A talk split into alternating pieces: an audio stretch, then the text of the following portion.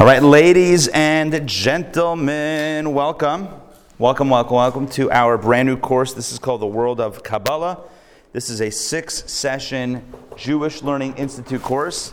And I am super, hey Lisa, good to see you. I am super excited to welcome you all to the series. Um, Baruch Hashem, everyone wants to know what Madonna has been studying all these years. Like, what is, what is the allure? Huh? Esther. Esther. I'm so sorry. I went, I reverted to her old name. Right, what Esther has been studying. Like, what's, what is the secret behind Kabbalah? How do we make, um, you know, maybe create some angels and learn how to levitate? So, really, in this course, we're going to be exploring Kabbalah in what I believe is a very unique fashion. And I'm just propping open the door for the next person. So this is a unique this is a unique form of mystical study, um, which you will which you will uh, discover as we go on uh, as we go on. All right, hey guys, hope you guys can hear and see. All right, so here's the deal. Next week we'll have more seats out. We'll, we'll, we'll modify the setup as well, and we'll have all the books.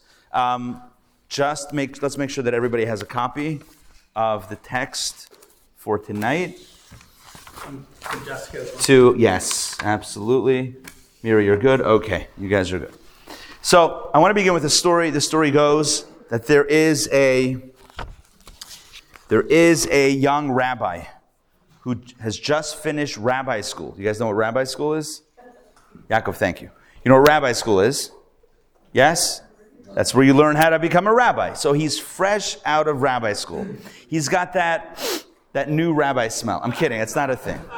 That's, anyway, so he's right out of rabbinic school and, hey, oh, hey, great to see you. And listen to this. So, he's called upon to officiate his first funeral. And, you know, in rabbi school, you get a little bit of uh, prep and primer. No, it's not paint. It's actually, you know, preparation about how to, how to officiate a funeral, what to say, how to do it. Anyway, so he finds out, turns out, um, hey, turns out this funeral is of, a, is of a gentleman who was kind of a bit of a drifter. He wasn't really settled, didn't have any friends, and he's told, you know, Jewish guy needs a Jewish ceremony, Jewish funeral, but don't expect a big crowd, maybe not even any crowd. So, and it's also in a brand new cemetery. Did he owe money to Federation? He, well, they, no, then they would, right, then they would find it. No, so anyway, he's, so this is what he gets, and it's a, a brand new cemetery. He has trouble finding the cemetery, and he arrives a few minutes late, and as he arrives, he already sees that, well, there's no crowd there, but he sees the cemetery workers already kind of shoveling dirt. So he says, guys, please stop. And he delivers the eulogy and he says some prayers, he says some psalms, the Kel Mali Rachamim. He, he belts out all of the stuff that he learned in rabbi school about how to officiate a wedding, uh, not a wedding, sorry, a funeral. And Freudian slip. And, um, and what happens? So what happens is, oh, and he gives such a moving speech because you know, this is his first one out of the gate. He's ready to go. His first eulogy, and everybody, all the workers there are, are crying. It's like very emotional. And he finishes, and, and one of the workers says, You know, Rabbi, that was incredible. I've, I've, I've been laying septic for years, and I've never heard such a moving talk. I'm not going to explain the joke, but I'm just going to say, I'm just, it was a new cemetery. Should I explain it? It wasn't actually the. Here's the point. Here's the point. The point is that sometimes to know what's really going on, you have to dig a little bit deeper.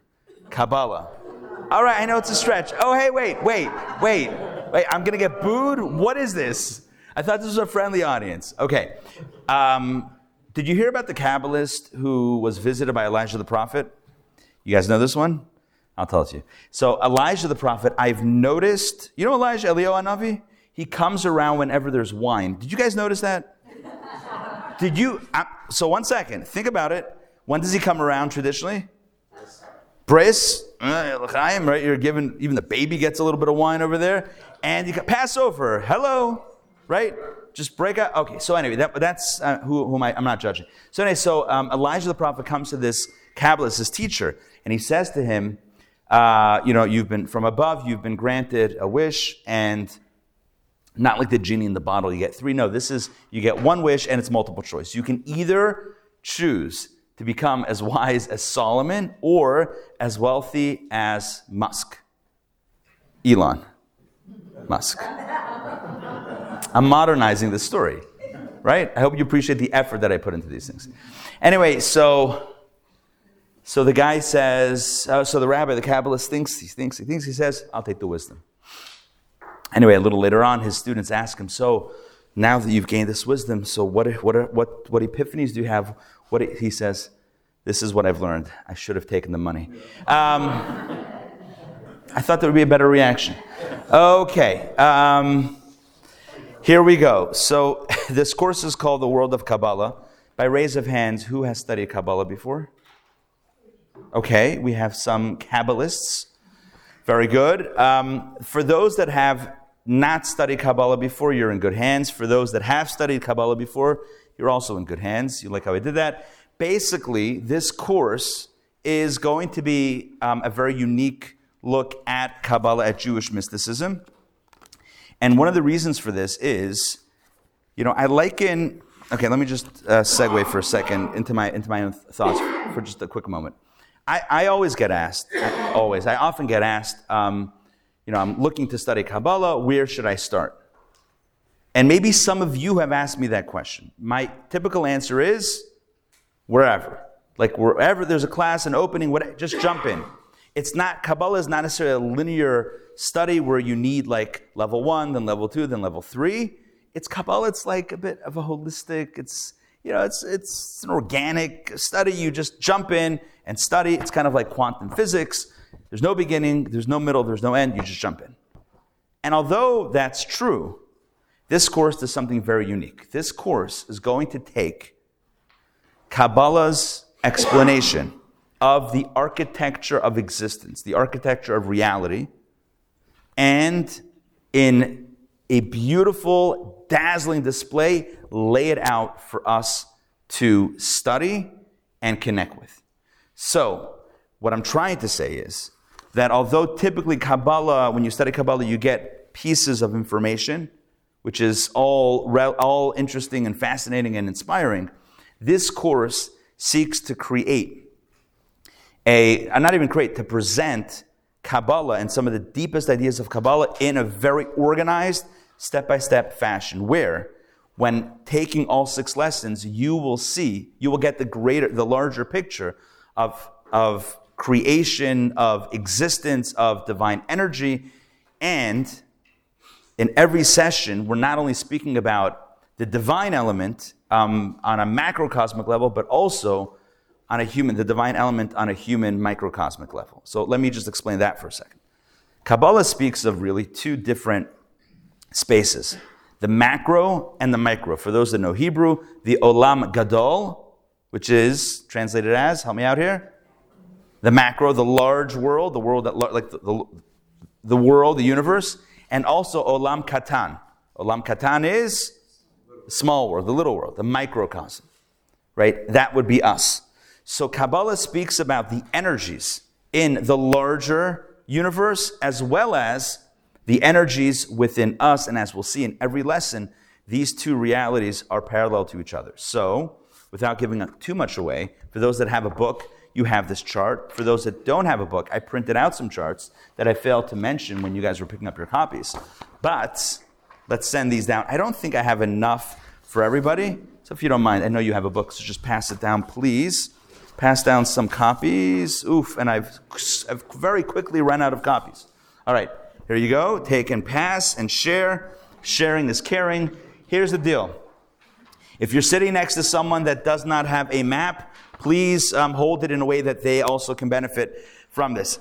I'm referring to the part of the map that looks like this. By the way, this is one of these um, maps that you can't understand unless you have a guide.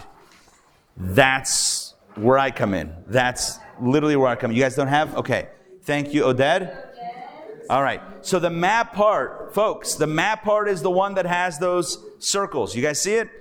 All right, on the left side of the map is the way the energies in the architecture of existence, the architecture of creation, the way the energies exist in the macro. On the right side is the way the energies are paralleled in the microcosm. What's cool about this, what I believe is cool about this, is that each lesson will address one area of this larger picture. And with the map, you can see exactly which area of focus we are focusing on each week. And we're starting from the bottom up. We're starting from the bottom up. Lesson one is at the bottom, lesson two is above it, three, four, five, and six. And the idea is that we most closely relate to where we are. We're at the bottom of this of this uh, of this continuum, and thus we begin from us and scale upwards. Okay, I know I've thrown a. The camera is moved and we don't see you. Got it. Okay, thank you. There we go. Hey, mom. that was my mother. Thanks. I'm allowed to tell you that. Yes, you are not only allowed, but thank you for telling me that. Um, this camera, thank you. This camera does follow me. All I have to go is like this, and then it does not follow me. Oh, look at that. Try it again. There we go. Right? We could just do this all, all, all evening. Right? Isn't that amazing? Look at that. And, until it stops working, and then it's pointed all the way over there. Back, back to the story. I know I'm throwing a lot of information at you, but I just want to kind of summarize so far. So we started off with two bad jokes. I'm kidding. We started off by saying how in Kabbalah, there are many ways to enter into the conversation. We are going to explore over six weeks the larger picture of divine energy throughout the universe and the way the energy also is manifest in our soul space, in our, um, in, in our individual world as a, as a microcosm. The objective of this course is to achieve a clear understanding of the energies, the spiritual energies that support existence, and learn how they are paralleled in our life and in our experience. This class, this course is going to unfold over six lessons, as you know. Lesson one, the title is The Evolution of Ego. Lesson two, The Dawn of Limitation. Lesson three, The Infinite Light. Lesson four, The World of Chaos. Lesson five, The Great Concealment. And lesson six, The Essence of Everything. So, this course is filled with teachings of Kabbalah. Don't be overwhelmed. Uh, the goal here is to explain everything in a very clear, methodical fashion. If you have any questions as we go along, please, please, hey, good to see you. Please jump in and ask, and I'm, I'm happy to answer.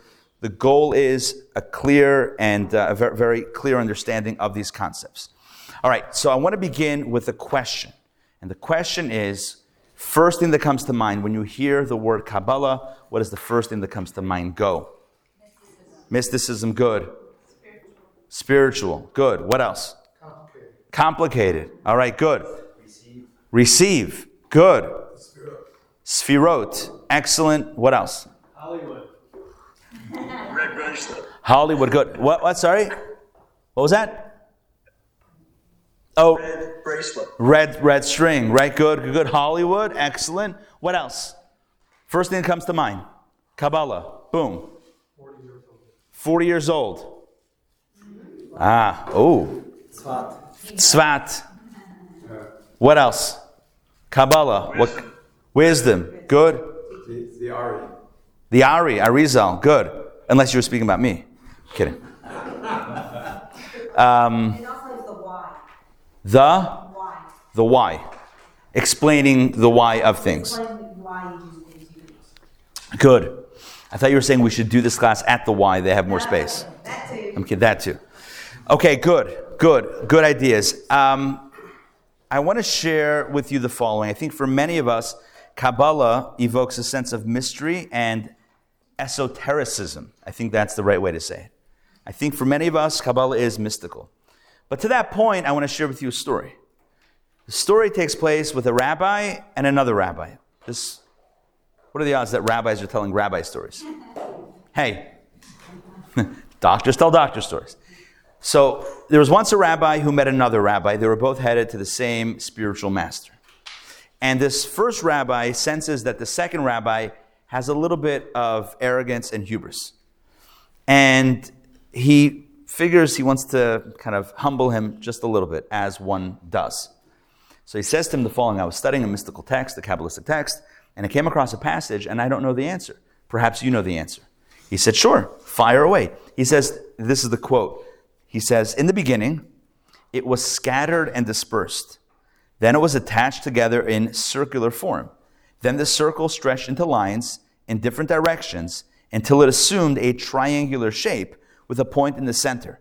Finally, through combining the elements of fire and water, it was completed and it was very good. Do you, un- do you understand what this paragraph is passage is referring to? The one rabbi asked the other rabbi who was a little bit arrogant. And the other rabbi says, No, but we're going to the spiritual master. I'll ask the question. So he asked the question, and immediately afterwards, the spiritual master begins laughing. He says, You're talking about Kreplach? Kreplach is the punchline. This is a real story, by the way, that happened with a chassid named Shmuel Munkes, who basically pranked the other guy because he needed to be pranked a little bit and brought down. Kreplach, yeah, you take dough, flour is separate, you mix it together, you make dough in a circle, then you fold it to a triangle, and then between fire and water, cooking, then it's very good, right? That's so. What's the moral of the story? Not everything that sounds esoteric is actually Kabbalah. Are you with me on this? Not. I'll say it again because I don't. I, I don't mean to be esoteric. Not everything that sounds esoteric and mystical is actually holy. So that's a, an important message. Just because it's out there doesn't mean that it's Kabbalah, which leads us to the following question then what is Kabbalah? And by the way, somebody mentioned that Kabbalah means received, or somebody mentioned received with regards to Kabbalah. And the truth is, that's a very good definition of Kabbalah because Kabbalah literally means received. It's wisdom that is received, spiritual wisdom that's been passed down, received by one generation, the next generation, the next generation, etc. But what exactly is Kabbalah? We know it's received wisdom, but what kind of wisdom? What is Kabbalah, and what is at the core of Kabbalistic teachings? What are its central teachings? What are its central terms? What are the what's the terminology? What are the ideas of Kabbalah, and how do they inspire and affect our everyday lives? This these are questions that we are going to answer in this session and throughout the sessions in this series. So what better place to look for the answer to the question of what is Kabbalah and what is it all about than in the actual books of Kabbalah? So I, I'll ask you to open up your book or your booklets to page number four. Okay, and uh, our online crew, so I sent out, so for those that are, excuse me, taking the course online and out of town, um, I sent you guys books. Um, hopefully they should arrive if they haven't arrived in the next few days. Otherwise, I sent out the PDF earlier with the text. So turn to page four, and you see here a diagram that's in a mystical text. Now, um, do you guys see that text? Yes? Around the diagram? You notice how small those letters are? That's why Jews wear glasses. because the text is always so small. By the way, the font that's being used, font, is Rashi font. You ever hear that Rashi script?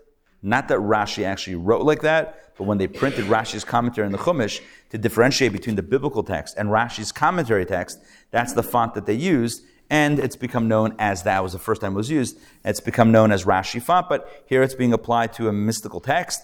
But in the middle, I mean, it's great when you're studying dense mystical text to flip to the page with the pictures. It's like, oh, a little break in the action. We got, we got a visual here. That's great. Anybody know what that depiction is?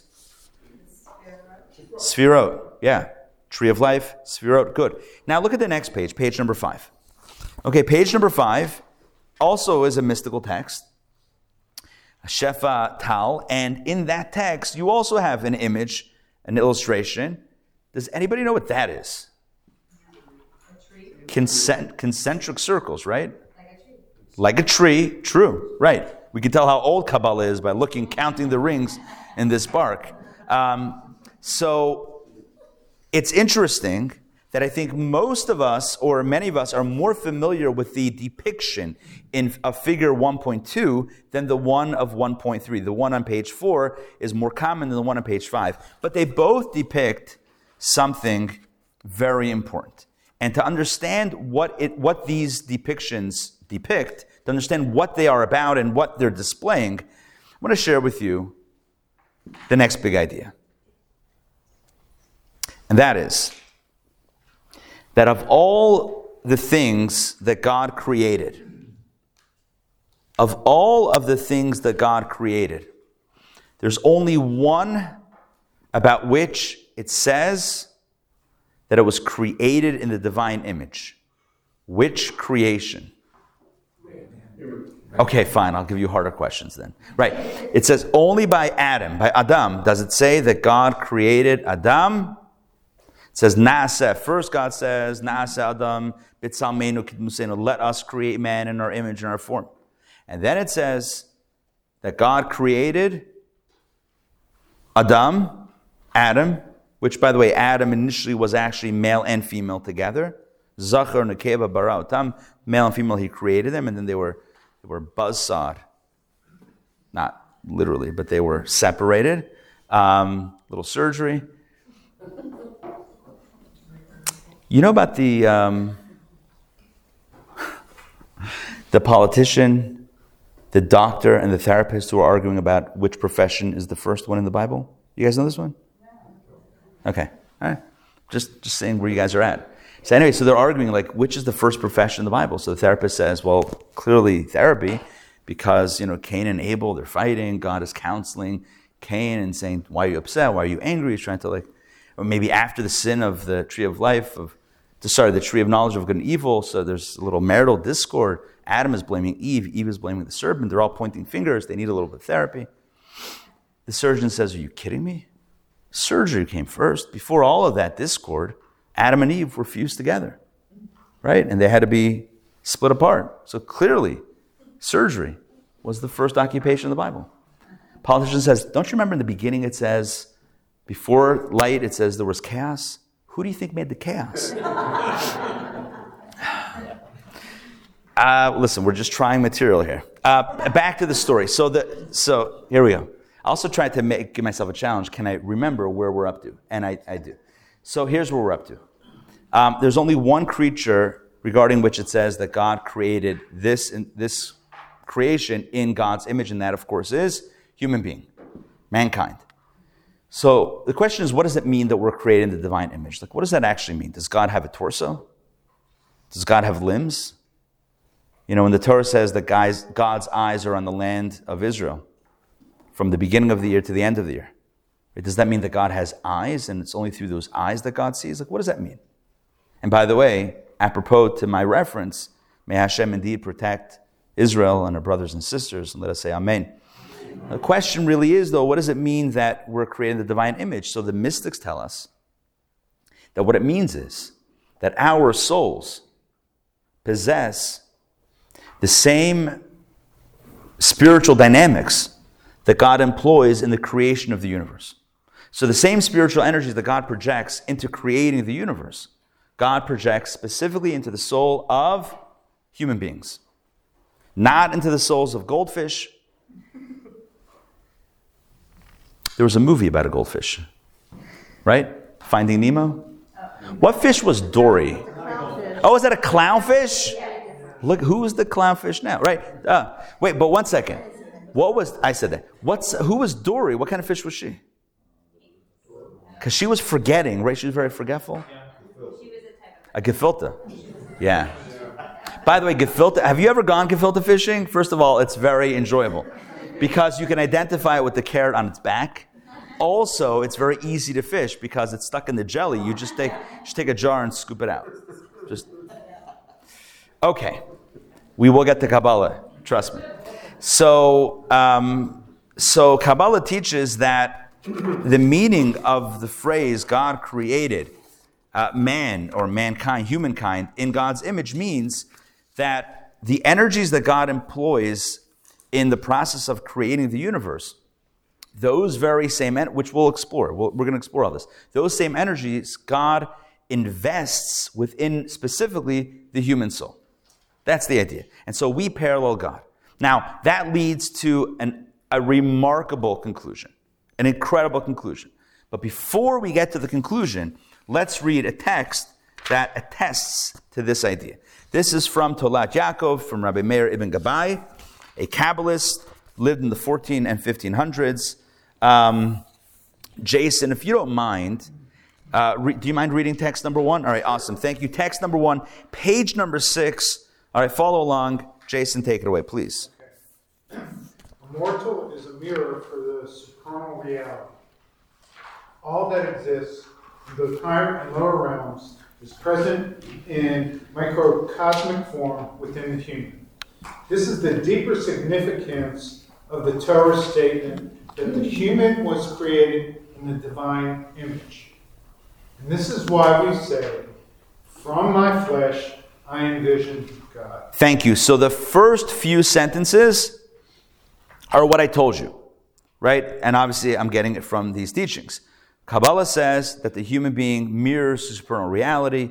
All that exists within the higher and lower realms exists within the human soul. And, that, and that's the meaning of us being created in the divine image. Great. But that last sentence is really phenomenal. And this is why we say, Mibsari umibsari echze eloka. From my flesh, I envision or I perceive God. So what does that mean? So here's what it means. Here's what it means. What it means is, Iyov, Job is saying, from my flesh, you know, from where I stand, I observe, I observe God. But the way that mystics understand it is so much deeper. The way the Kabbalists understand this is that Job, Iyov, is saying that by looking within myself, by analyzing my soul, my soul structure, the way my energy flows within my own reality, within my own life, when I understand that, I have a better understanding of God, a better understanding of the divine. Umibsari, from my own, by looking within, echze eloka, I behold, I can see, I envision God. It's an incredible idea, and it's incredibly daring, and it's broaching on projection. Because it would be easy to look at all this and say, yeah, this is just human beings projecting on God. But understand this this is not us projecting upon God or creating a God in our image. This is understanding the verse in Genesis to mean that we are created in the divine image. And therefore, when trying, when seeking to understand the way things work above or the way God operates, one really effective way is by looking within. And so, let's do that for a moment. We're going to do a bit of an exercise.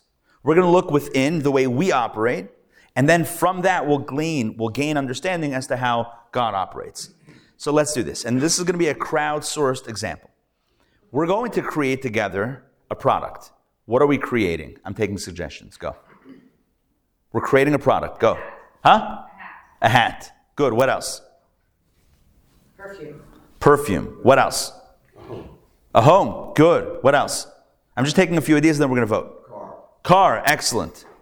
Hat, perfume, home, car. All right, let's pause here for a moment. What do you guys want to do? Let's get the crowd vote. Say out loud which one you prefer. Just one, two, three, go. Car. I hear car. I hear I heard car. Okay, now let's go let's make a car. Okay? So we're to create a car. And when when creating the car, we're to I mean hopefully we're going to create something unique and something new, something let's just go bold, something the world has never seen before. Okay, the world has seen cars before, but not this car. Not this car. This car is going to be absolutely unique. Great. So let me ask you a very basic question. This is an obvious question, obvious answer. Can we just snap our fingers and roll out a car? The answer is no. Where does a car, the process of creating a car, where does that begin? Let's let's let's begins in thought. Okay. Imagination. Does it start before that? What do you guys think? I need necessity. Yeah. Okay, interesting. A need. Good. Concept. Good, good, good, good. I would say, tell me if you agree with me, that it would begin with the desire to make a car. Yeah, would that be valid? I think it's valid. I mean, you could, you can, you know, there might be fi- find a few other spaces, but I think one way to, to understand this is that if I'm making a car, at the beginning of this, there would probably the first step of, the, of this experience would be where at some point I said, "Oh, hey, I want to make a car." A desire to make a car. Before I have a vision of what the car looks like, I mean, why was I thinking of a vision of a car if I didn't want to make a car? Again, you could argue with that argument, but that's that would be an argument.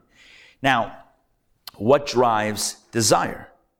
Right? If I need, okay, good, excellent, good. So necessity, huh?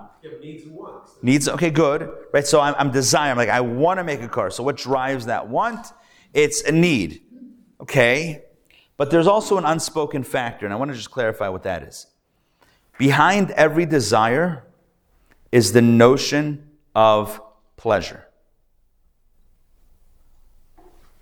Got very.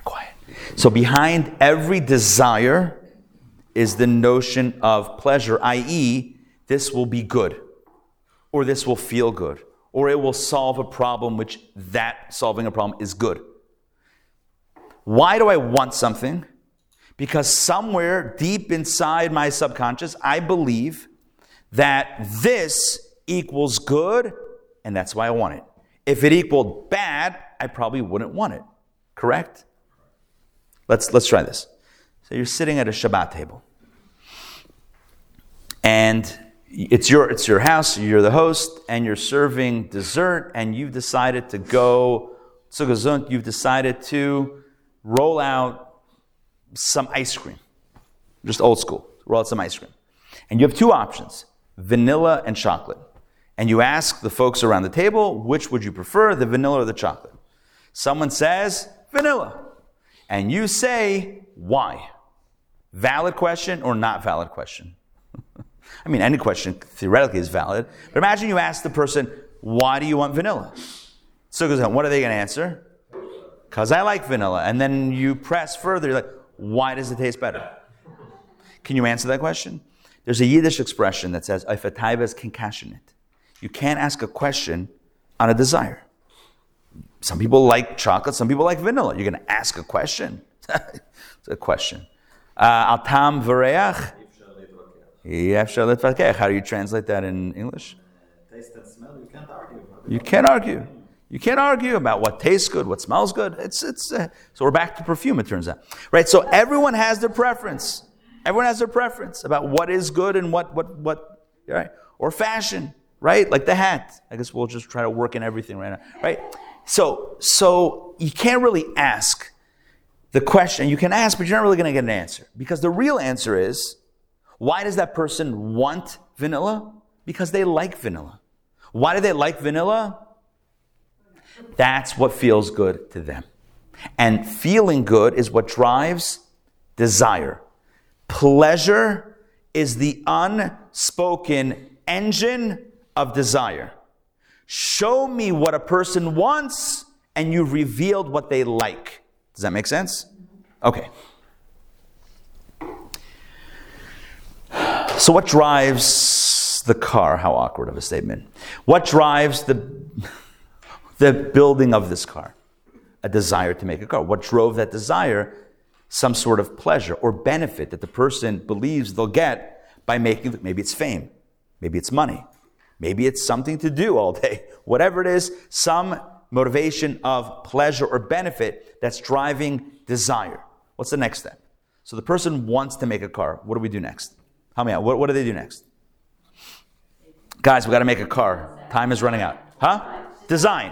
You got to get an idea. You got to brainstorm ideas. What is this car going to look like? We got to, you know, come up with, with the ideas, the concept. The concept. What happens next? Huh? Prototype.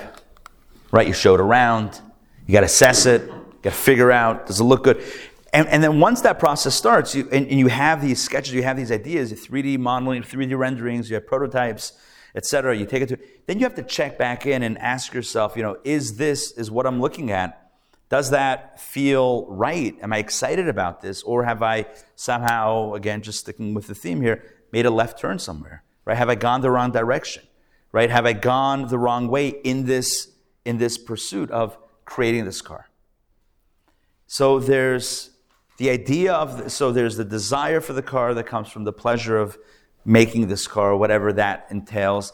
Then there's the desire to make the car, the idea of what this car should look like, checking it emotionally to make sure that this is indeed what I want to do, or or or um, do I, do I feel that this is you know this is the car that I want to make, And then, of course, it filters into further deliberation and thought, and then collaboration with others, which involves speech, and then producing the car, which is action. And what I've described to you in this rough model of this example is what you will find in this chart on the right side of the page within the human being. This is how Kabbalah maps the human experience. In other words, if you want to think about this this way, you can think in the context of Kabbalah of, of creativity, or really Kabbalah of creation. How are things produced? How do makers make things? What is the process? Well, it's going to start. You see that yellow circle where it says pleasure? Yeah, it's kind of going to start over there. Pleasure is on the top half, desire is on the lower half. I told you that pleasure drives desire. It's going to start with pleasure, desire, then it's going to flow into the intellect, flow down to the emotions, and then hit thought, speech until it hits action. The point of this is that just like Rome wasn't built in a day, so too that amazing vehicle that the world has never seen is also not just produced and created. There is a process, and the process is somewhat linear. It goes back and forth. It's not perfectly linear. It doesn't check all the boxes and then only flow one direction. It can flow the other way if you're in sync. I'm sorry for going boy bands on you. But anyway, the point is that it doesn't flow only in only one way. It also flows the other way. It might skip a level but then go back. The point of all this is that this is the way human beings work. Umibsari echze eloka by looking at how we iterate, how we create, we can gain understanding, because we're creating the divine image, of how things work above. And thus, we have the following text. Um, this is text number two. Rabbi Moshe Alshich. Allison, up to reading? All right, text two, page number seven. God fashioned a ladder planted on the earth whose top reaches into the heavens this ladder's rungs serve as channels through which the flow of divine energy can devolve degree after degree in a constant pattern of progressive coarsening until the flow can be received at the lowest extreme of existence. Thank you. This teaching from this mystical philosopher, the Alshich, is powerful. He says, he quotes the verse famous verse that uh, is involved in Jacob's dream about the ladder, Jacob's ladder. Sulam mutzav arza verosha magia shemaima. The ladder was planted on earth. The top reached the heaven. The idea, he says, is that there is a ladder, not a physical ladder, conceptual ladder that connects heaven and earth. The, the energy, spiritual energy, is stepped down level after, after level after level until it reaches our reality. Just to explain this for a moment, really what Kabbalah is doing here with these types of texts is addressing a very simple question How is physical existence produced from spiritual energy? How do you go from spiritual energy to physical matter? How does that work? And Kabbalah tr- fills in the gaps and says it's a process. There's a, there's, a, there's, a, there's a system here. And the system is called, this is our first key term also on page seven. Take a look at the reference in your books.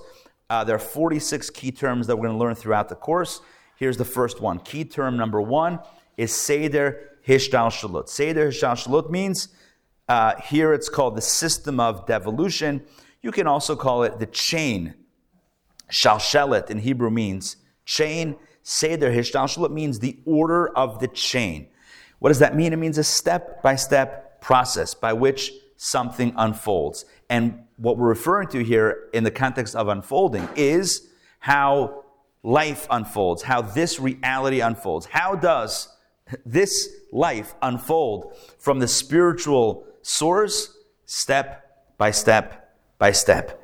This is the key to understanding the left side of this diagram this left side of this diagram of this of this map, right? The part that talks about order of devolution and Seder Shalshlut, this is right here, tracing from the source all the way down to our reality and the various steps that Kabbalah teaches happen on the way between God and us. You see, when we learned about creation as children, we probably thought it was God and then poof, and then us. And Kabbalah says, well, you know, there's other we left some, some details out, right? Not all the details are perfectly spelled out in the biblical text. We have all of these dimensions, worlds, chambers uh, um, uh, olamot, all of these dimensions in between the source and us, and the way it works, the way creation works, is a process step by step. Just like if you and I were to create a car, or start a company, or build a home, or build a relationship, it would happen in an orderly fashion. It would happen step after step after step. That is the way the universe is created. With all of this in mind, we now have the answer to a few questions.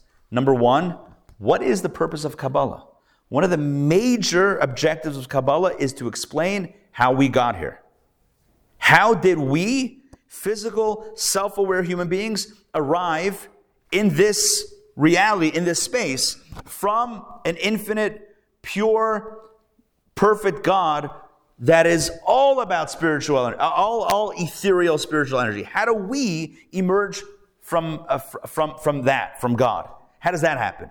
So that is a major objective of Kabbalah to trace this process of creation. This also, this also explains the diagrams that we saw before.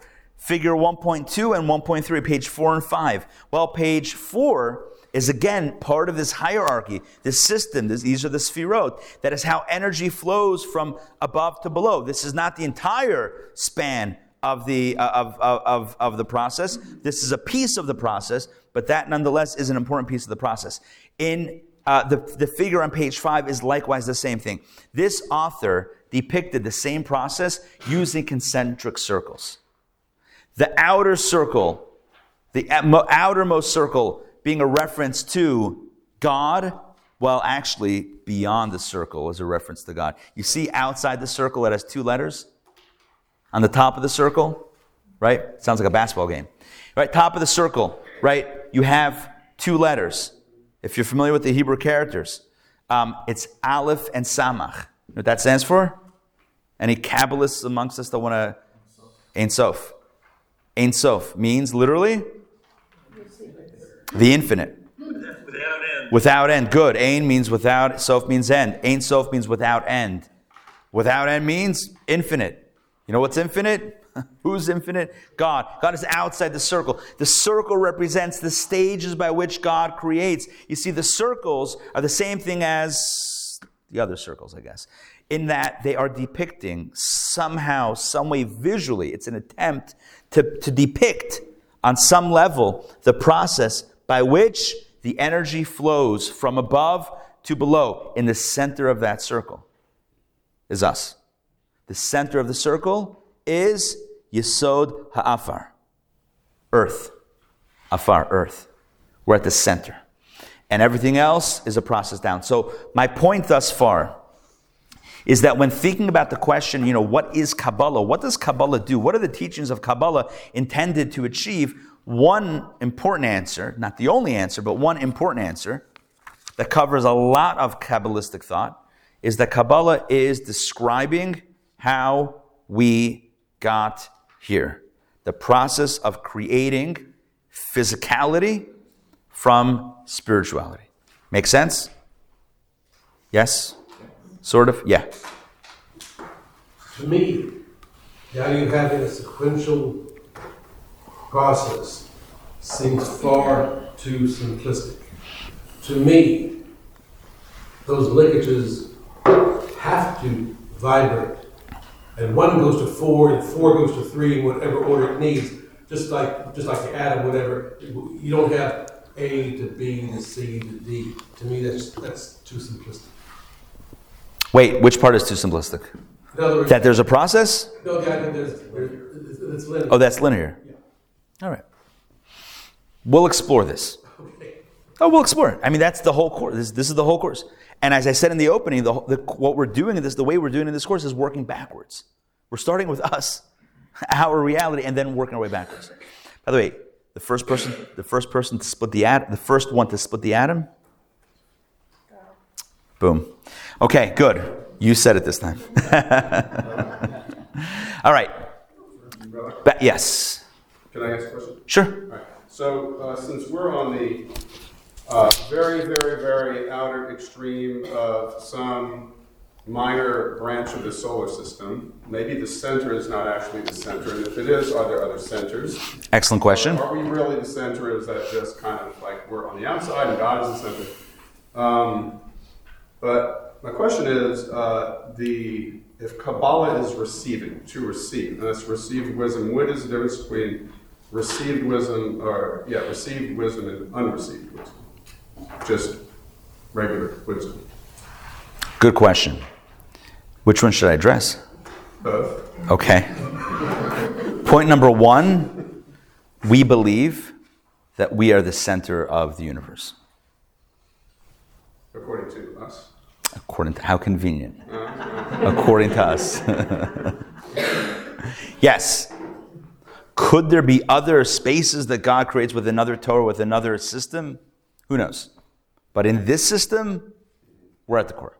Our known system, as far as we can tell, this is where the intelligent life, this is where the purpose, this is where Torah is, this is where the mission is. That's point number one. Point number two, vis a vis received. The reason why Kabbalah specifically is called received, even though all of Torah is passed down from one generation, from one to the other, teacher to student, Moshe, Kibel, Torah, Misinai, Umasar, Yeshua. That's how Pirkei Avot begins. Moses received the Torah at Sinai, and, that's referring to all of Torah. So why is Kabbalah Kabbalah? Why is not all of Torah Kabbalah? It's a good question. The simple answer is because Kabbalah, due to its esoteric state, Kabbalah, there's a, um, it's a little bit more necessary that the code be preserved and that freestyling not apply to this area.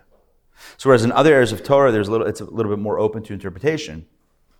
With Kabbalah, it's very important that we stick to the original, authentic teachings. Otherwise, we may generate false notions about God.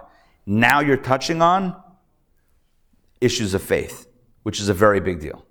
So if, if you have a machloket, if you have a dispute about the ruling if one cow gores another cow and the cow dies and then turns out it was like all that's that's you know that, that's one debate. But if we have kind of a free-for-all about matters of theology then we're splitting the religion. That's going to be a problem. So it's more it's the stakes are higher when it comes to kabbalah to make sure that it's we're only transmitting what we received i.e authentically and not throwing in our own you know new ideas into the mix. Now getting back to this idea. So kabbalah describes in, in, in a very elaborate way the process by which the universe is created how we go from spirit to matter. And what we're going to do today is explore the end of this process. Next week we'll go one step above that um, but first, before we do that, one word of caution. You can see this in text number three. Um, I'm going to. We don't have to read that inside. I'm going to paraphrase that. Basically, the um, the word of caution is that Kabbalah will speak about um, dimensions as higher or lower. Just know that that doesn't. We're not referring to this in a physical or spatial way. It's not like one world is physically higher than the other world, like planets you know, on a um, when kids make the planets, what is that called? Di- diorama? What, uh, thing. Solarium? Something. You guys know what I'm talking about, right? So it's not like one world, Atzilut, is higher than Bria physically. These are not physical or spatial concepts, these are spiritual concepts. And this is very important because there's a limitation that you and I have, and that is we only know the language that we know. And if we were to speak a completely, entirely different language, that was a mystical language or that was a spiritual language, then we would not, well, that would be very arbitrary. Like, what would, we, what would we be saying? And no one would understand us, so there's no point. So we end up using our language, uh, our limited physical, spatial language to refer to uh, spiritual concepts that don't have those same physical limitations.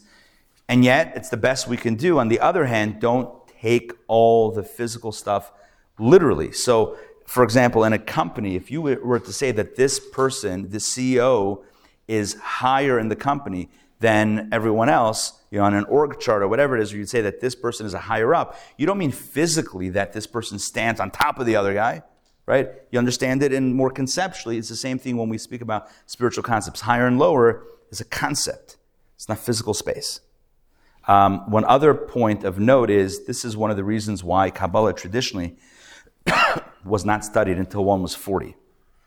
You guys heard of this? No? So I, many people have heard this that, oh, you don't study Kabbalah until you're 40. Where did that come from?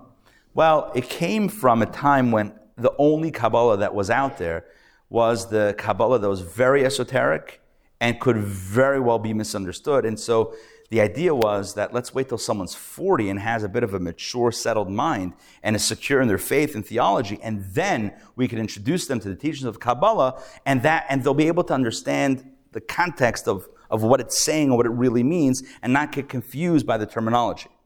But right, in the last few hundred years, uh, three, four hundred years, the Arizal, Rabbi Isaac Luria, Yitzchak Luria said, mitzvah lagalut zot hachachma, it's a mitzvah to reveal this, this knowledge. The Kabbalah that we study, the Kabbalah that's taught nowadays, is Kabbalah that is already worked in a way that everyone can understand it and everyone can, uh, can um, appreciate. So don't worry if you're not 40, you're good. Okay, back to the, back to the story. What we're going to do today is focus on the three um, lowest worlds. And once again, I, I, know we're referencing this a lot, but that's, that's the way we're rolling. Um, I don't know where my map is now. But if you look in the, here it is. If you look in the map, on the map, our focus is on what is, I don't know, is that blue or purple? I guess it's blue. At the bottom on the left side. You guys see that? The three circles? So that is Bria, Yetzira, and Asiya. So what are these, what, what are these spaces, worlds, chambers, dimensions? What does that mean? The first thing we're going to do is read this in the Zohar. Zohar is the foundational work of Kabbalah, authored by uh, Rabbi Shimon Bar Yochai about 2,000 years ago. Text number four, Oded, if you don't mind reading, page number nine. God's glory includes Bria, and God bestowed this unto the human. God's glory includes Yetzirah, and God bestowed this unto the human. God's glory includes Asiya, and God bestowed this unto the human. Thus, the human is rendered in the image of the supernal glory. So let me just see, it's written very obscurely, but let me just try to make some sense of this. Number one, the first point of this text is to say that God's glory, in other words, in God's uh, creative spectrum, God produces and utilizes the three realms of Bria, Yetzira, and Asiya. That's point number one. Point number two is that God also uh, implements this into human beings. In other words, we have a little bit of Bria, a little bit of Yetzira, and a little bit of Asiya inside of us. Okay. so, what is Bria? What is Yetzira? And what is Asiya? So, I'll give you a working definition. Bria means creation. Yetzira means formation, and Asiya means doing, action. These three terms all are found in the Torah's account of creation. Bereshit, bara Elokim. In the beginning, God created, bara, bria. It says, Vayitzar ha'adam, sorry, Vayitzar Hashem Elokim at Adam, God formed man mankind. So it says the word Yitzira. And it says also the word Asa, God made vis a vis creation. All three terms are found in the biblical account of creation Bara, Yatzar, Asa. Created, formed, and made. All three terms are used. The mystics recognize that these aren't three synonyms or parallel terms that God that, that the Torah is just, you know, uh, cycling in and out to keep the prose, to keep the narrative exciting and not repeat the same word. These three terms, bara, yatzar, asa, create, form, and make, these three terms are precise and they refer to three stages of development. Now, before I explain, and the idea is to explain this very clearly, before I explain clearly, hopefully, what these three stages of development are, I want to just tell you that for ease of, of, uh, of communication. The mystics uh, uh, put these three worlds, these three realms, into an acronym that is important to learn. This is the next key term, key term 1.2 on page number 10. These three worlds of Bria, Yetzira, Asiya, creation, formation, action, the acronym is BIA. What, what's BIA? Bria, Yetzira, Asiya. The three, the acronym of those three worlds spells the word, the Hebrew word, the acronym BIA. So if you ever hear, uh, you know, somebody who's a little familiar with Kabbalah speak about BIA, now you know what it is. It's the three lowest worlds. And also, I should mention, not so parenthetically, we exist in the lower half, the lower dimension of the world of Asiya, the world of action. Bria, Yetzira, Asiya, that's where we exist. Asiya has two dimensions, a spiritual and a physical. We are in the physical part of Asiya. And again, if you're, if you're a visual person, then just refer to this chart. Bria, creation, Yetzira, formation, Asiya, action. This physical Asiya is where we are. So if this were a map in a, um, in a mall, there would be a red dot, and it would say, You are here. You and I, right here at the bottom. So we're focusing on this continuum. What is Bria? What is Yetzira? What is Asiya? I know creation, formation, action. What is this? Like, actually, what, what does this mean? What, let's understand this once again, utilizing our human lens and experience. To do that, we need to go all the way back and just question everything. Why did God create in the first place? Uh, Kabbalah explains how God created, but, but why? What's the purpose? So, although we don't know all the details of this purpose, here's what we do know that God wanted, we don't know why, but God wanted to have a relationship with an other. You see, here's the thing about relationships it's very hard to have a relationship if you're the only one around. I know, I know, you can be a relationship with yourself and self care. That's all, it's very 2023. But a relationship, right, is with someone else. For example, if you're stranded on a desert island and there's no one around, not even a volleyball named Wilson, if there's no one around, right? Even if you are Tom Hanks, was it Tom? Yeah, it was definitely Tom Hanks, right? What was that movie called? Castaway. Castaway. Huh? I know, I know. It's all part of the setup. Anyway, Castaway. So, right, so if there's nothing, not even a volleyball, you're having relationships, you're in a relationship, you're probably going out of your mind bored, right? Probably. So, relationship. A relationship implies that there's you and another. And so, God creates. What's the one thing that happens when God creates? Suddenly, there's another. Mazel tov. Now we can have a relationship. Do we know why God wanted a relationship? I don't know. Maybe he was lonely. I don't know. I didn't say that. I, who knows? It's all speculative, huh? You whispered it.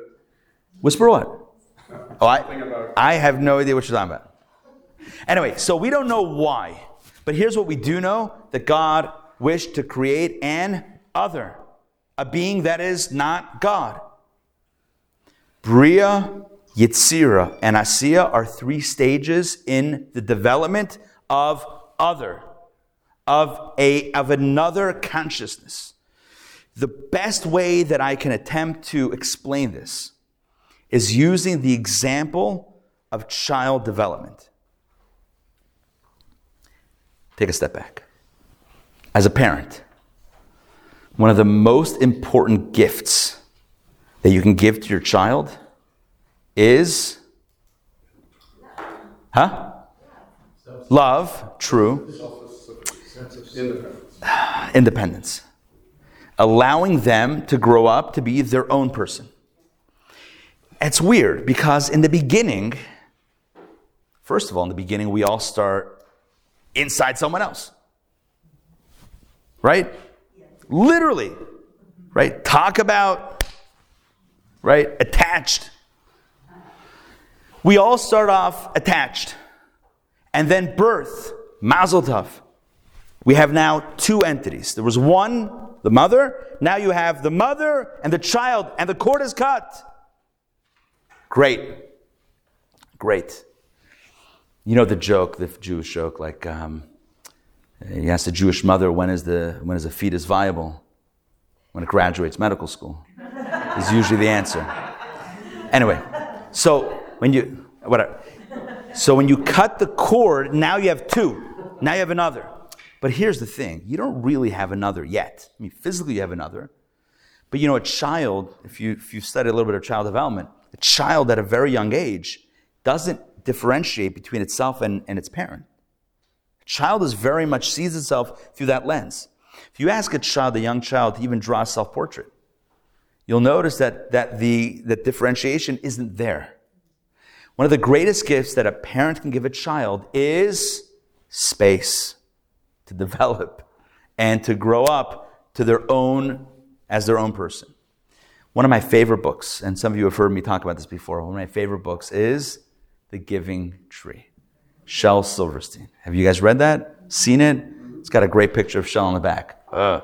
Anyway, picture, so Shel Silverstein, it's a green book, and it's about a tree and a boy. And they are in, in the beginning, oh, they are in love with each other. It's great. The tree is this very maternal, paternal, whatever, a very, um, you know, like a parent, parental figure to this boy, watches the boy grow, and at a certain point, at a certain point, the boy asks the tree, says, Hey, I need money. What does the tree say? Do you guys know this book? What does the tree say? Take my, Take my apples. What should the tree have said? Get a job. Get a job. Huh? Oh, as Donna says, money doesn't grow on trees. What is this? hey, I'm just repeating it. I'll take it. That was mine. so the tree says, Oh, you need money. Take my, take my apples, sell them. Oh, you need a boat to escape, failed relationship gone wrong? All right, cut down my branches. Right? You need, uh, cut me down to a stump. By the end of the book, the boy is very old and very sad. Look at look if you have it at home, or you know you can probably Google it. I'm sure there are PDFs online. The boy at the end is very sad. The tree is still calling this person a boy. And the last line of the book here's an old man, has nothing, sitting on the tree stump. And the last lines of the book is, and the tree was happy. You know who's not happy? This is a this book is a classic depiction of what psychology refers to as codependency. Codependency. Codependency is that I need you to need me. If you don't need me, then what do I do?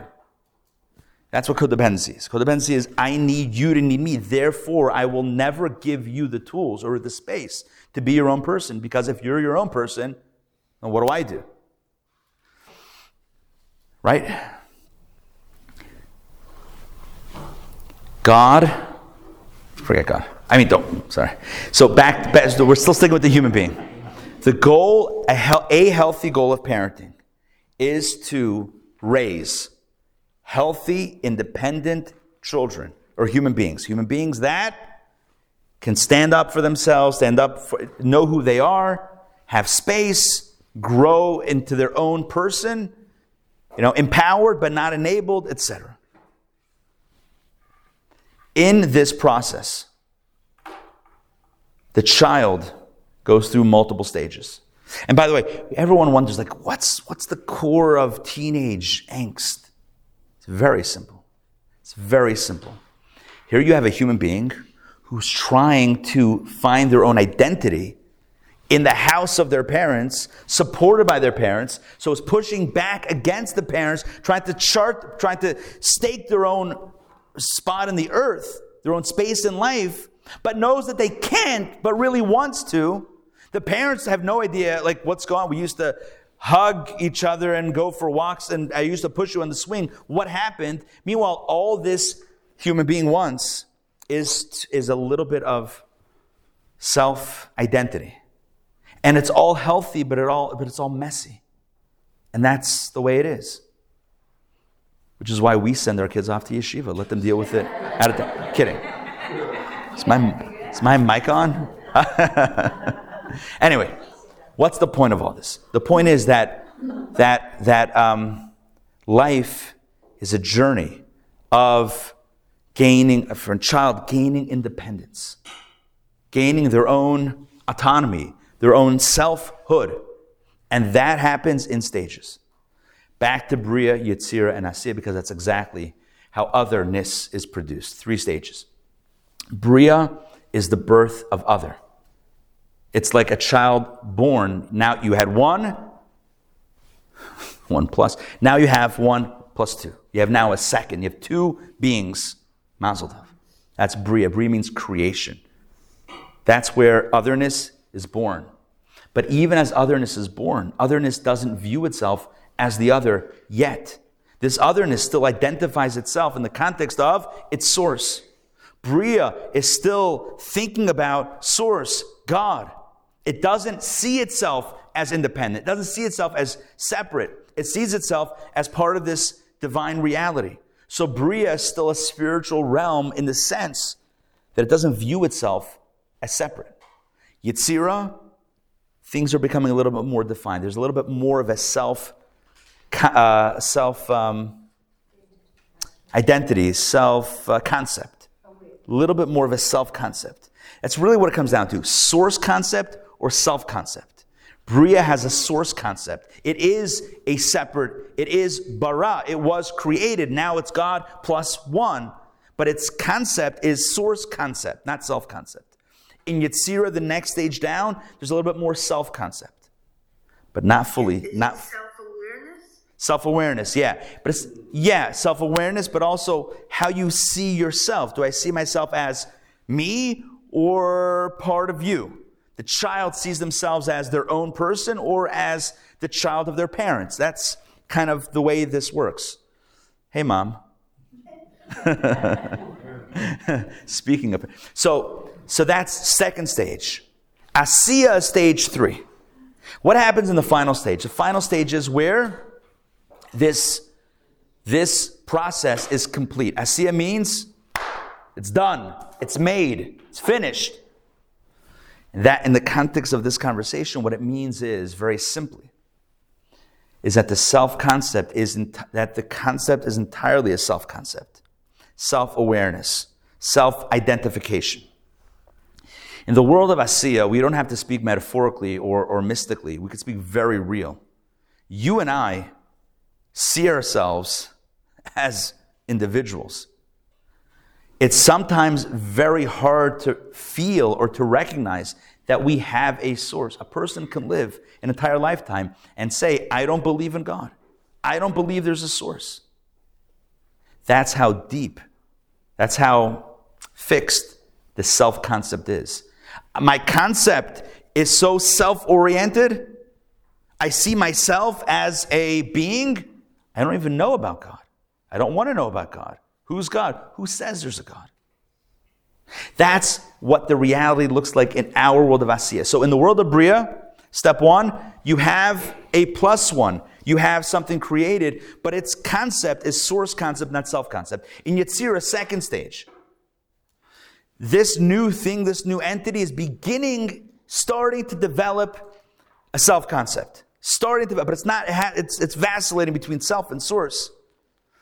I exist, I have my own space, but my own space is granted by God, and so therefore it's attributed to the real source, so it's not fully independent. Our reality, this world, is fully independent in awareness. Not that it's not part of this continuum, not that it wasn't created from God. The child is the child of the parents, but in that third stage, this child is now an adult and sees themselves as an autonomous being. Does any of this make sense?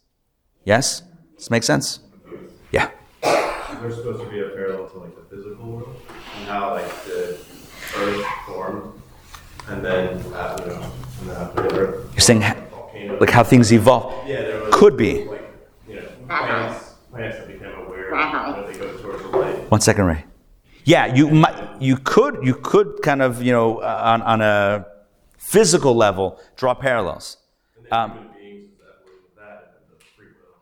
Right. One thing is for sure that human beings have the greatest sense of autonomy, the greatest sense of self conception and self awareness. Um, and the more self awareness one has, by definition, the less aware of, of source one is. It's just, it's just a matter of focus. Speaking with somebody earlier today, and they said it's interesting that you know, sending a child off to college is, is a similar, you have this also, this, they have independence, but they still call you for money, right? They still like, hey, I need, so it's like this sense of independence, but they still are can't. And then they start supporting themselves or start earning, but they're not fully self-supportive.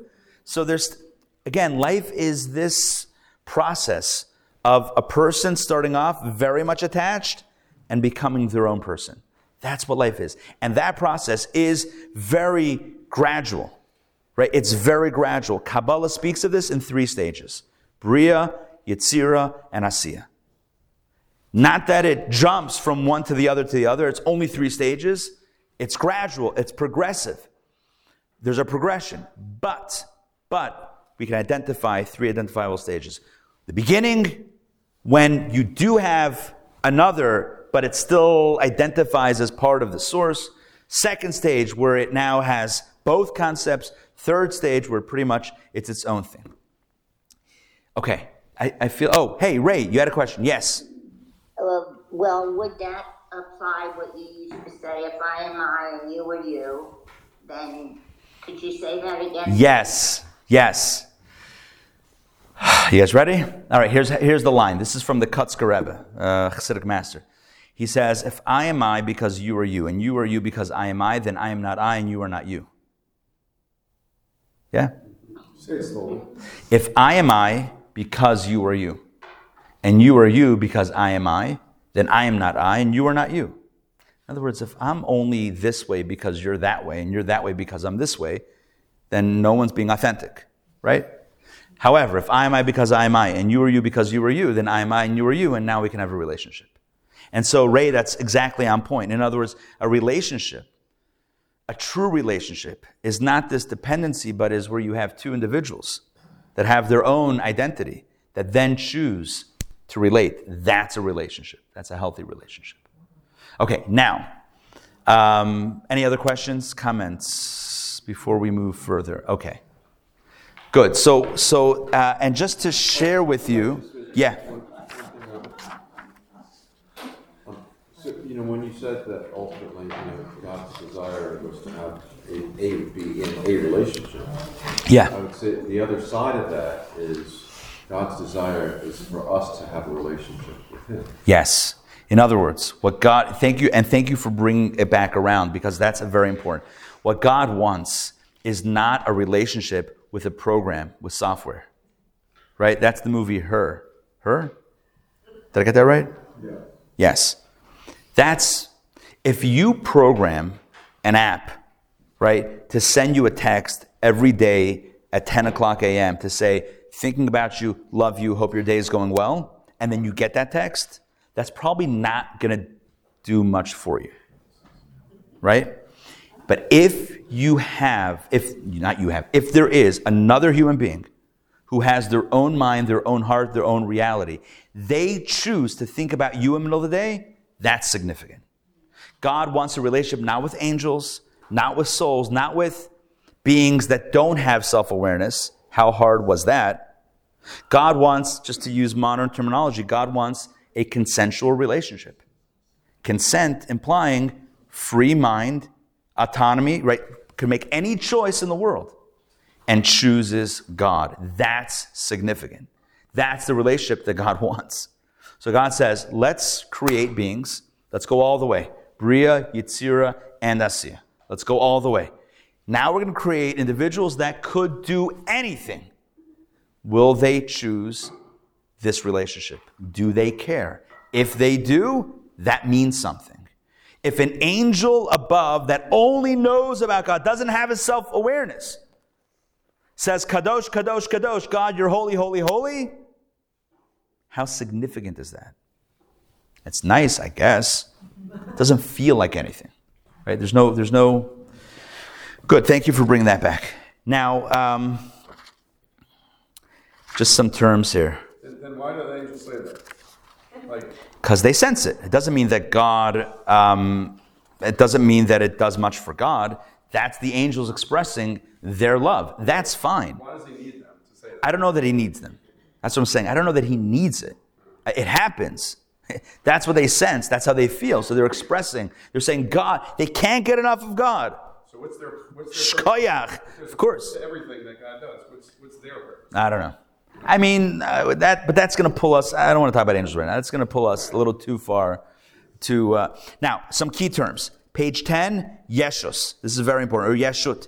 Yeshut means sense of self-awareness. There is a kabbalistic term for this idea of self-awareness, right? That is called yeshus or yeshut. Um, next key term. We're skipping uh, 1.4. Um, okay, here we go. Text 5. All right, text 5. Um, Bobby, do you mind reading this one, page number 12? There are three runs, Bria, Yetzira, and Asiya. Bria is the first introduction of Yeshu- Yeshut, an independent subconcept. However, existence only develops into a complete Yesh when it reaches the third stage. The reason Yeshut develops gradually is because the initial stage of existence remains close to God, and his presence is very much sensed at this level. Then Bria devolves into Yetzirah, where the presence of God is somewhat concealed. Finally, Yetzirah devolves into a Asiya, where God is completely concealed. At this point, existence becomes a true yesh and gains a complete self, sense of selfhood. Thank you. So, this is great parenting advice. How do you help your child gain their own autonomy and sense of self? Step away, give them space. Because the more you're hovering, the more you do everything, they don't have space. So, the more God withdraws, the more self awareness. That's there's what makes Bria, Yitzir, and Asir, what, what differentiates those three stages. What creates the self awareness? What it just happens naturally? It's God pulling away.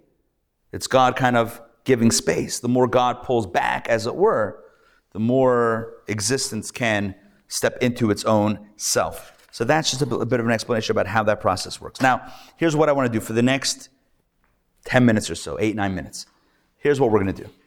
All of this, yeah. Yeah, so God wants us to have a self awareness, and in that state of self awareness, choose to be aware of and in relationship with God. So it's by design. But if you look at it on, on a hierarchical level, you would say that this is the lowest. This is the most distant. We are the most distant from God. Like if you were an angel in the world of and angels, there's a in your books there's a section about souls and angels where they hang out. It's Bria and Yitzir. That's kind of mainly where they hang out. So if you're a soul or an angel on those higher rungs and those higher realms, then you're all into God. That's, that's, that's what you're aware of. And one would say, well, that's way higher than our perception where we perceive self. But on the flip side, there's an advantage that we have that the angels can't have the Bechira, the choice. The choice to be, the consent to be in a relationship. Angels can't consent. There's no other option. They don't know themselves. An angel would never say, you know, I'm way too tired. Yeah, I'm just not interested. But we can. When we opt in, it means something. So that's so we're we are the lowest, we're at the bottom. But because of that, it makes everything else more significant, the stuff that we do spiritually. Now, let's let's do the parallel because this is really an important piece of, of the class, and each class we're going to be doing this. And, and just to outline what we're going to do over the next six minutes. Right? I, I've mentioned this a few times just so we're all clear here. The left side is the cosmic, macrocosmic depiction, the right side is the human depiction, everything is paralleled. And so across from these three worlds, Bria, Yetzira, and Asiya, you notice on the right side, it says thought, speech, and action. Now, what, what, what is that? What's going on? Let me just say this um, as clearly as, as I can.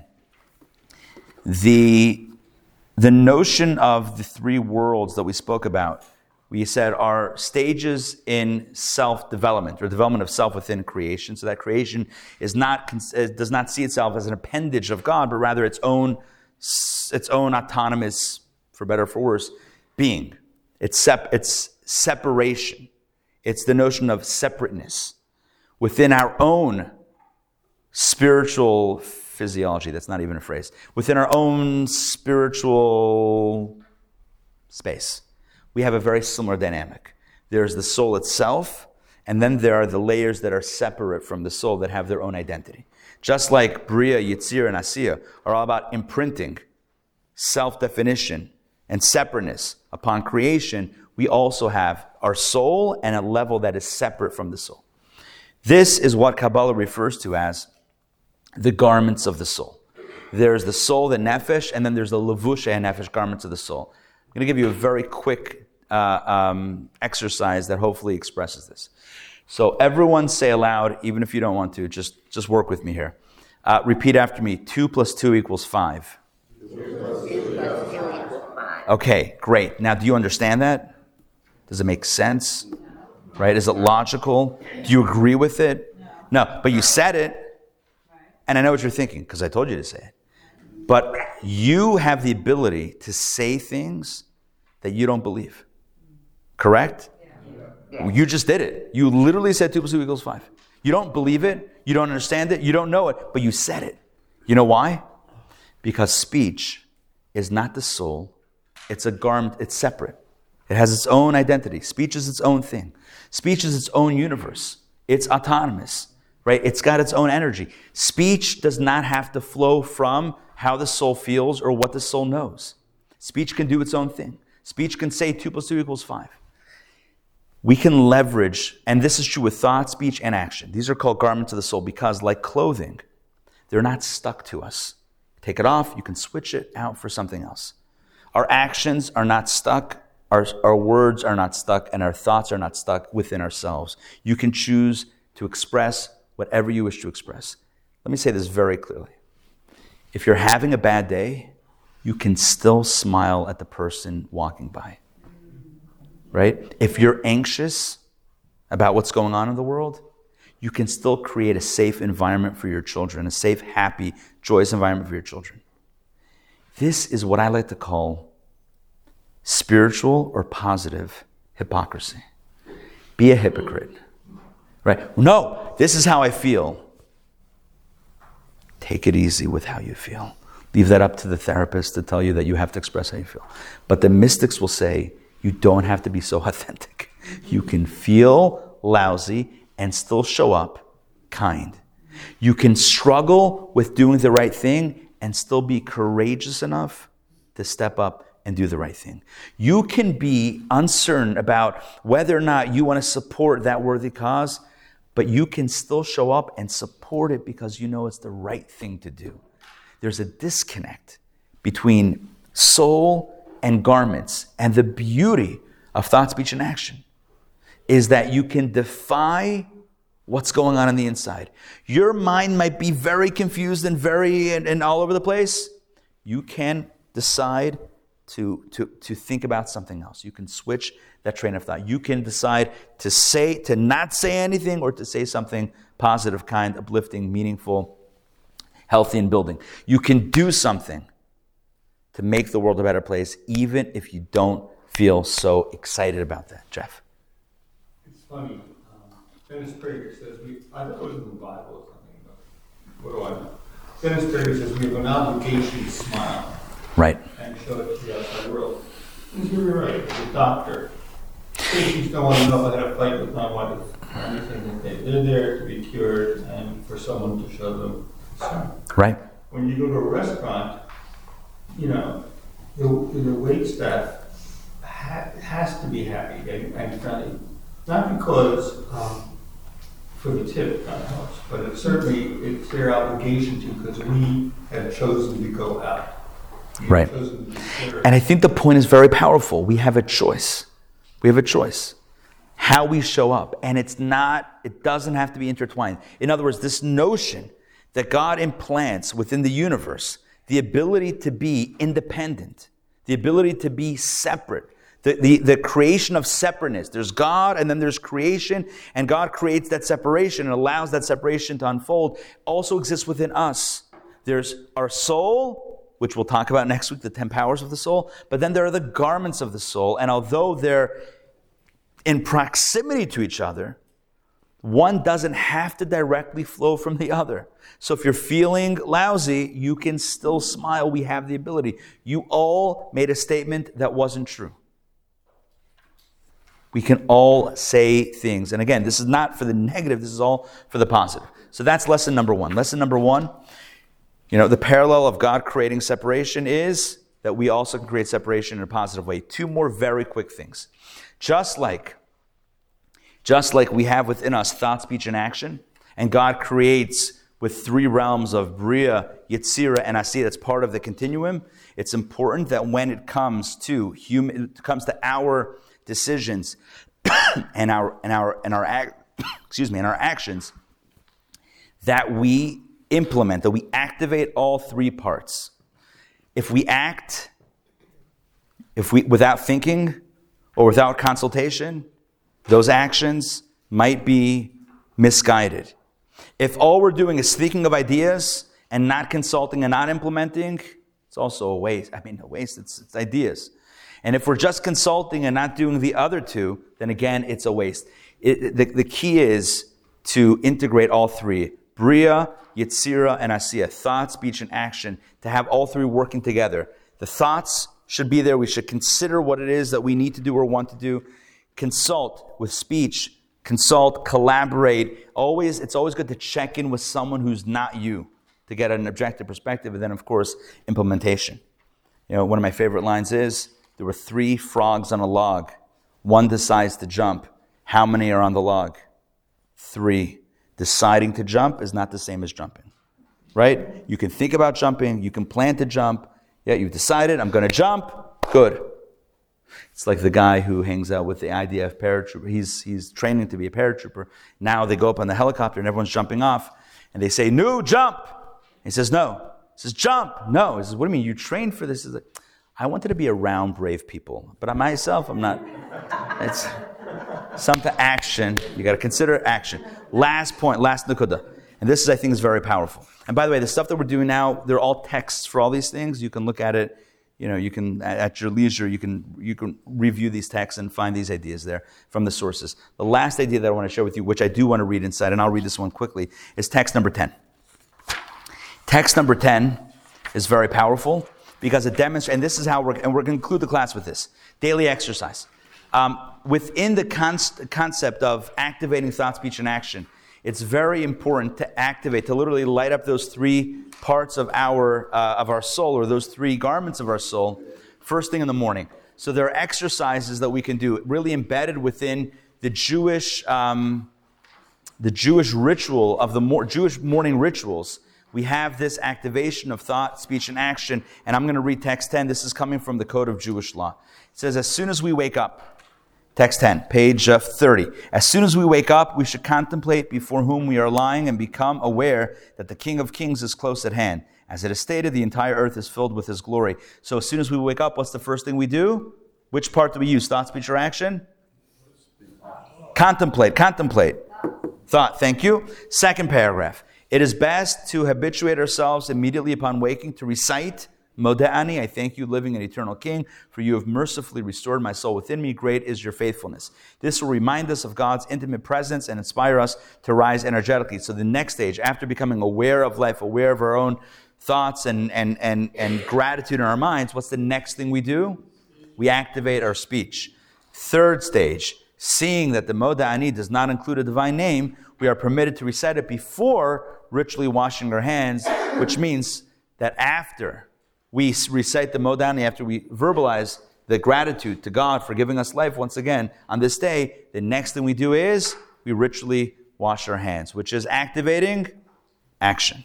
Thought, speech, and action embedded in the Jewish uh, structure of time, of, of morning ritual, is our three rituals to activate in turn our own Bria, Yetzira, and Asiya thought, speech, and action, the garments of the soul, in a holy space. That our minds should be filled with gratitude and acknowledgement of our Creator. Our words should be filled with the very same notion, and our actions should indicate that we are wa- washing away the taste of death that, that was bestowed upon us when we slept and when we were, un, in a sense, in an in unconscious state to a certain degree. And now we're resuming uh, this day and resuming our, our mission to, uh, to bring heaven down to earth and bring more light into this world. That is the, the, the, uh, the indication and the purpose of the hand washing. So, in summation, what we did today was we really addressed the question what is Kabbalah and what do the Kabbalistic texts speak about? And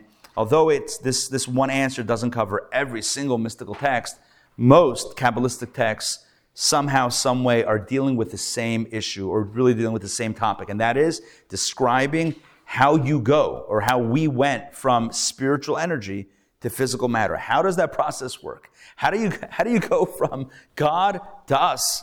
What does that look like? And to that end, Kabbalah describes a very elaborate and intricate system. And that very system exists in parallel within us. So today we, we focus on the end of the system. We are created and we, we, are, we emerge as self as independent, self-aware, self-conscious creatures. Well, where does that come? That's asiya. Where does that come from? Well, that comes from a stage prior to it that's a little self-aware, a little source-aware. And before that, well, it's separate, but part of, but totally source-aware. Bria, Yetzira, and Asiya. Those are the three stages. We're at the end of that product. Therefore, we go through our lives and we just, we, not just, but we, we see ourselves. We feel our needs. The parallel to this, the parallel of separation, is the ability that we have to distance ourselves from how we feel and to choose to show up in a way that is positive, that is beautiful, that is meaningful, that is empowering, that is building that is a blessing, even if we feel a little crummy inside. That's the idea of separation that we have internally. We, don't, we are not a slave to our emotions. We can choose happiness. We can choose positivity. We can choose to be a light, even if we feel the dark spaces within us. That was lesson one. Lesson two is the idea of thinking, consulting, and acting to kind of uh, round out our experience and what we do. And the third lesson or the third idea was that every morning we have the opportunity to align our thoughts, words, and actions uh, with purpose and with our, with our Creator. And of course, coming full circle, that is a choice that we can make every day, which grants significance to that experience. Thank you very much for joining me today for lesson, uh, for lesson one of the world of Kabbalah. I hope you enjoyed it. Thank you. You're very kind. I want to share with you quickly next week. Next week, the topic is, hold on, the topic is the dawn of limitation. We're going to explore the 10 Sfirot. Remember that first image that we saw, the first um, artistic depiction with the circles aligned, tree of life, and the partzuf? So we're to, next week, we're going to um, explore the 10 Sfirot and their corresponding 10 powers of the soul. This will help us analyze. Ever take a personality test? BuzzFeed? I'm kidding. Right? You ever take a personality test? Turns out they just wanted your email address. But, but, but, however, however, that's all marketing. But next week we're going to do a bit of a Kabbalistic personality analysis using the teaching and the parallel of the mystical energies and the, and the human, the, the soul energies. Next week's class will explore the DNA of the universe and the DNA of our soul. It's going to be incredible. I ask of you one thing. So, first of all, okay, I have a list of things to ask of you. Number one, please give yourself the opportunity to read some of the texts that we did not read in class. There's incredible, you, when you read the text, you'll be like, oh yeah, that's where that came from, right? So you'll see a lot of the stuff that I, that I mentioned outside, you'll see it inside in the sources, which is always helpful. Number one.